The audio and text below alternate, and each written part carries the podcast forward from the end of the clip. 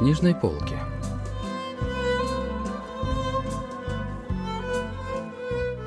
Рассказ «Женщина, у которой остались только воспоминания» писательницы Ким Щино.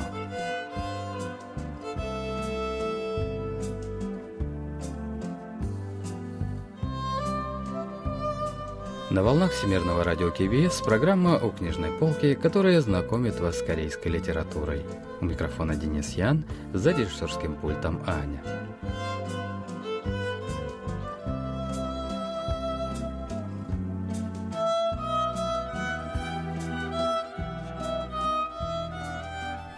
Сегодня мы продолжаем повествование о рассказе «Женщина, у которой остались только воспоминания» писательницы Ким Щину. Произведение было опубликовано в 2020 году. Действие рассказа происходит в Сеуле 2028 года. Из-за коронавируса город оказался разделенным на контактную зону для высших слоев общества и бесконтактную зону для обычных людей. Попасть из одной зоны в другую крайне сложно. Муж героини работал помощником депутата парламента, однако был арестован по подозрению в получении взятки – Дочь героини Руми собирается поступать в популярную школу старшей ступени. На разъяснительном собрании Легион встречает свою однокурсницу по имени Чоа, которая приглашает героиню на встречу однокурсников. Там Легион вспоминает об их общем однокурснике и ее бывшем возлюбленном по имени Мису, которого героиня в последнее время часто видит во сне. Однажды к Легион внезапно приходит Чуа с неожиданной просьбой продать свои воспоминания. «Но разве есть люди без воспоминаний?» — спросила Леген. «У меня их нет, а мне они сейчас очень нужны», — ответила Чоа.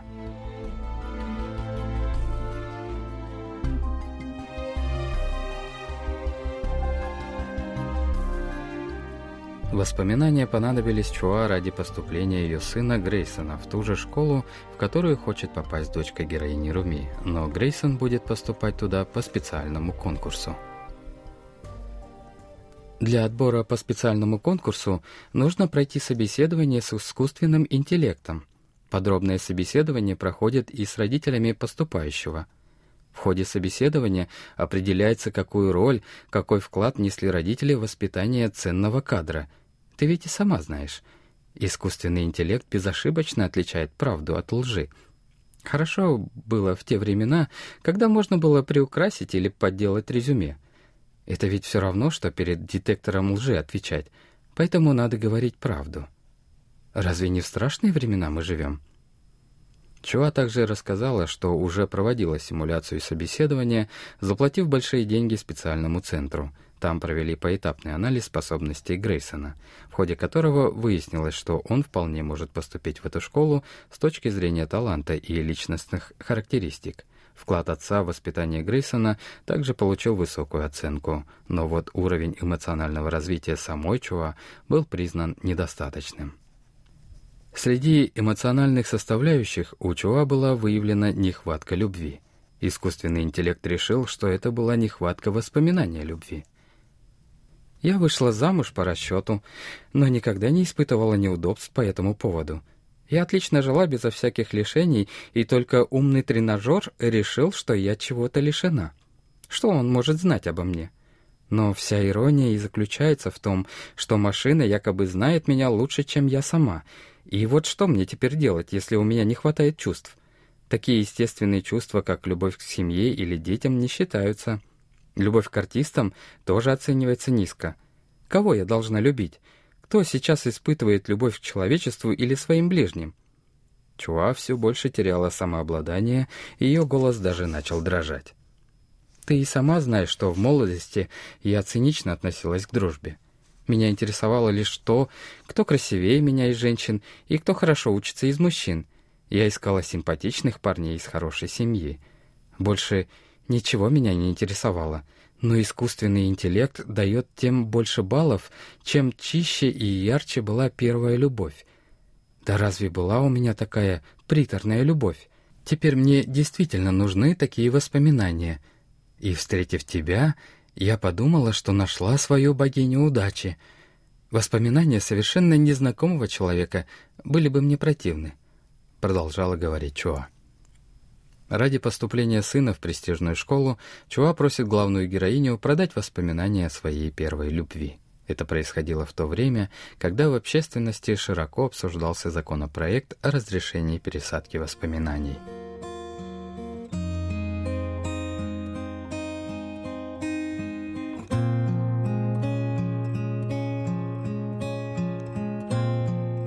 Даже если я соглашусь пойти тебе навстречу, это все равно пока незаконно. С сомнением сказала Легион. Моего мужа арестовали по подозрению в коррупции. Не хватало, чтобы еще и я нарушила закон.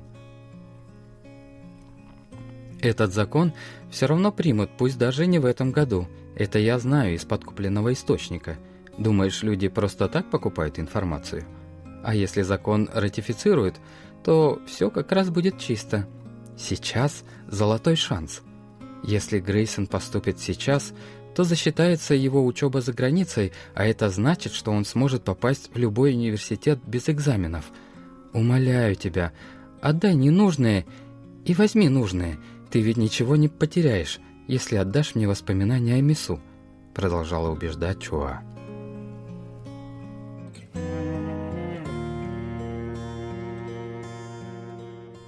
Теперь Легион оказалась перед мучительным выбором. Переезд в контактную зону повысил бы количество шансов для поступления Руми в школу по приоритетному праву места жительства, и все-таки принять решение было непросто.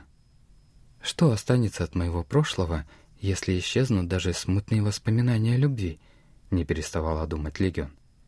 Казалось бы, все складывалось так, как она мечтала, но радости ей это совсем не доставляло. И впервые в жизни она ощутила одиночество от того, что имела воспоминания.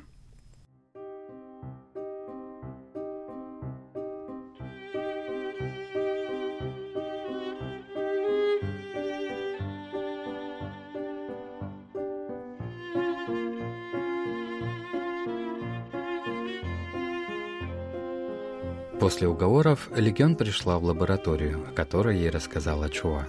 К своему удивлению, героиня обнаружила, что это компания, которая производит аппарат от бессонницы.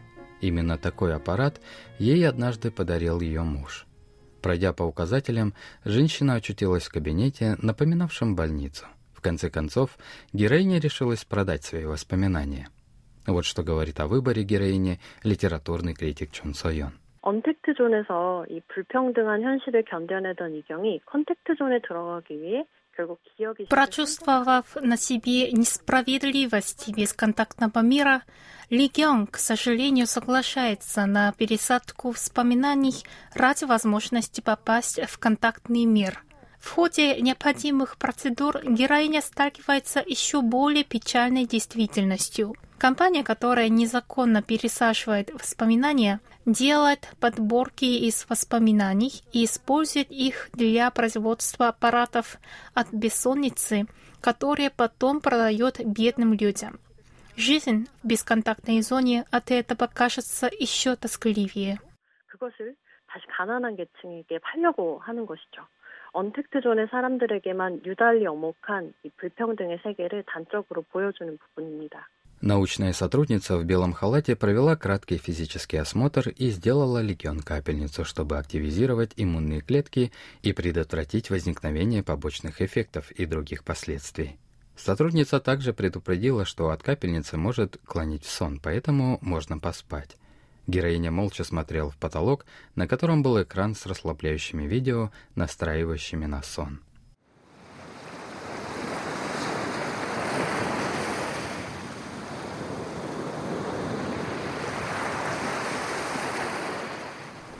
На фоне морского берега в свете вечернего заката почувствовалось дуновение ветра из спокойного леса.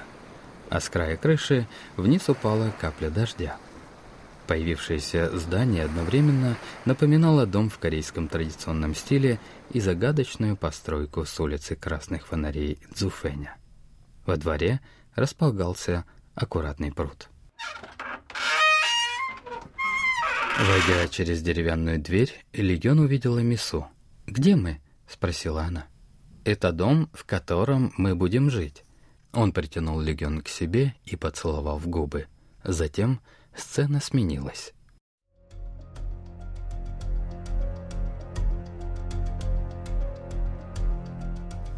Сначала была сцена из путешествия на велосипедах, затем Легион и Мису прогуливались босиком по песчаному пляжу. В самом конце была их свадьба, во время которой на платье Легион падали листья. Затем все начиналось сначала и повторялось снова и снова. Все это Легион действительно видел во сне.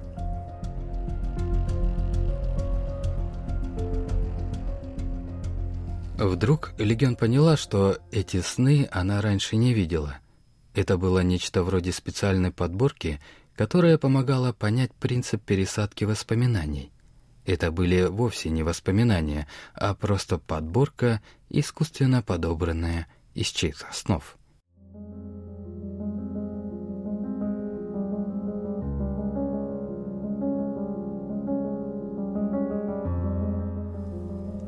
Вспомнив, как однокурсники обсуждали, что никто ничего не знает о жизни Мису, героиня вдруг заподозрила, что Мису может быть как-то связан с компанией по пересадке воспоминаний, или он мог сам продать свои воспоминания. Затем Легион вспомнила, как муж дарил ей новый разработанный аппарат от бессонницы, который, как оказалось, производила эта же компания – она даже заподозрила, что, может, это муж специально подарил ей аппарат, чтобы проверить, хорошо ли воспоминания о Мису встраиваются в ее сны. Возможно, именно с этой фирмой была связана незаконная деятельность мужа, из-за которой его арестовали. И, возможно, обладая широким доступом к закрытой информации, Чуа специально связалась с Легион, чтобы воспользоваться ее воспоминаниями.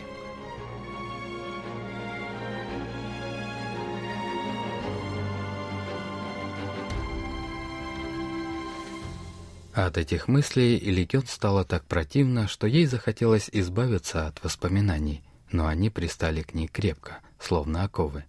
Собственное положение казалось ей таким предательски жалким. Она хваталась за воспоминания, от которых осталась лишь оболочка, и пыталась удержать ими свою тоску.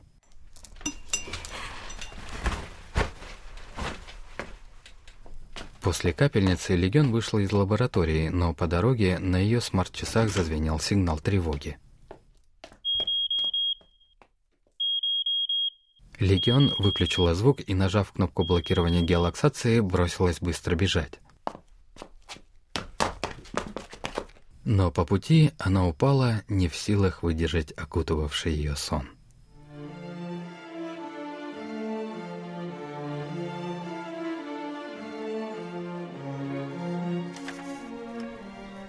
На радиоволне 93.1 тихо звучало вступление из английской сюиты номер 6 Баха.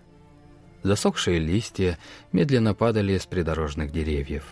Вокруг ласково светили лучи осеннего солнца, но довольно холодный ветер разносил по улице листья. После уроков Руми быстро запрыгнула в машину, ожидавший ее легион. Руми была одета в спортивную форму. «Как мы попали в эту школу?» — спросила Легион. «В смысле? По жеребьевке искусственного интеллекта. Ты не помнишь, что мы прошли?» Ухмыльнувшись, ответила Руми, кладя рюкзак на заднее сиденье. «Мы выиграли жеребьевку? Как здорово! Это такая удача!» — ответила Легион.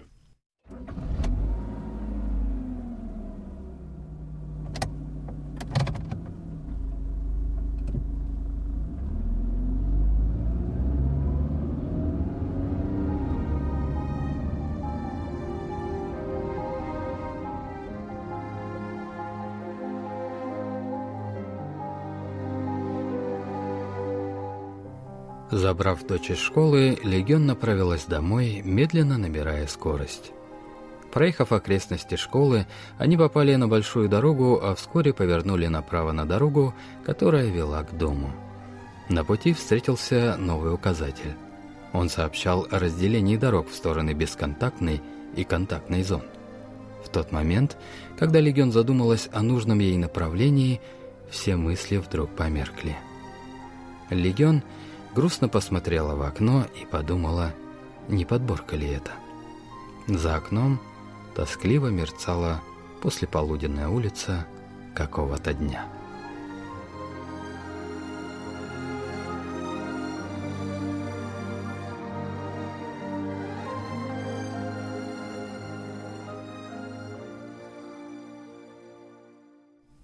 Вот что говорит о конце произведения литературный критик Чон Сойон. 사실 작중 처음과 마지막 장면은 사실인지 거짓인지 알 수 없게끔 처리가 되어 있는데요. Мы не можем знать, происходят ли в реальности сцены из самого начала и конца произведения. Мы даже не знаем, действительно ли дочь Ли Кян выиграла жеребьевку или это чья-то подборка воспоминаний. Но по поведению героини в момент, когда перед ней встал выбор дорог в контактную или бесконтактную зоны, можно понять, что оставшаяся жизнь Лигян вряд ли будет счастливой, независимо от того, сделала ли она пересадку воспоминаний или нет. Возможно, совсем скоро героиня окажется в мире антиутопии. 남은 삶이 결코 행복할 수 없다는 사실을 암시합니다. 어쩌면 머지않은 미래에 도래할지도 모르는 디스토피아를 이 작품이 그려내고 있는 것이죠.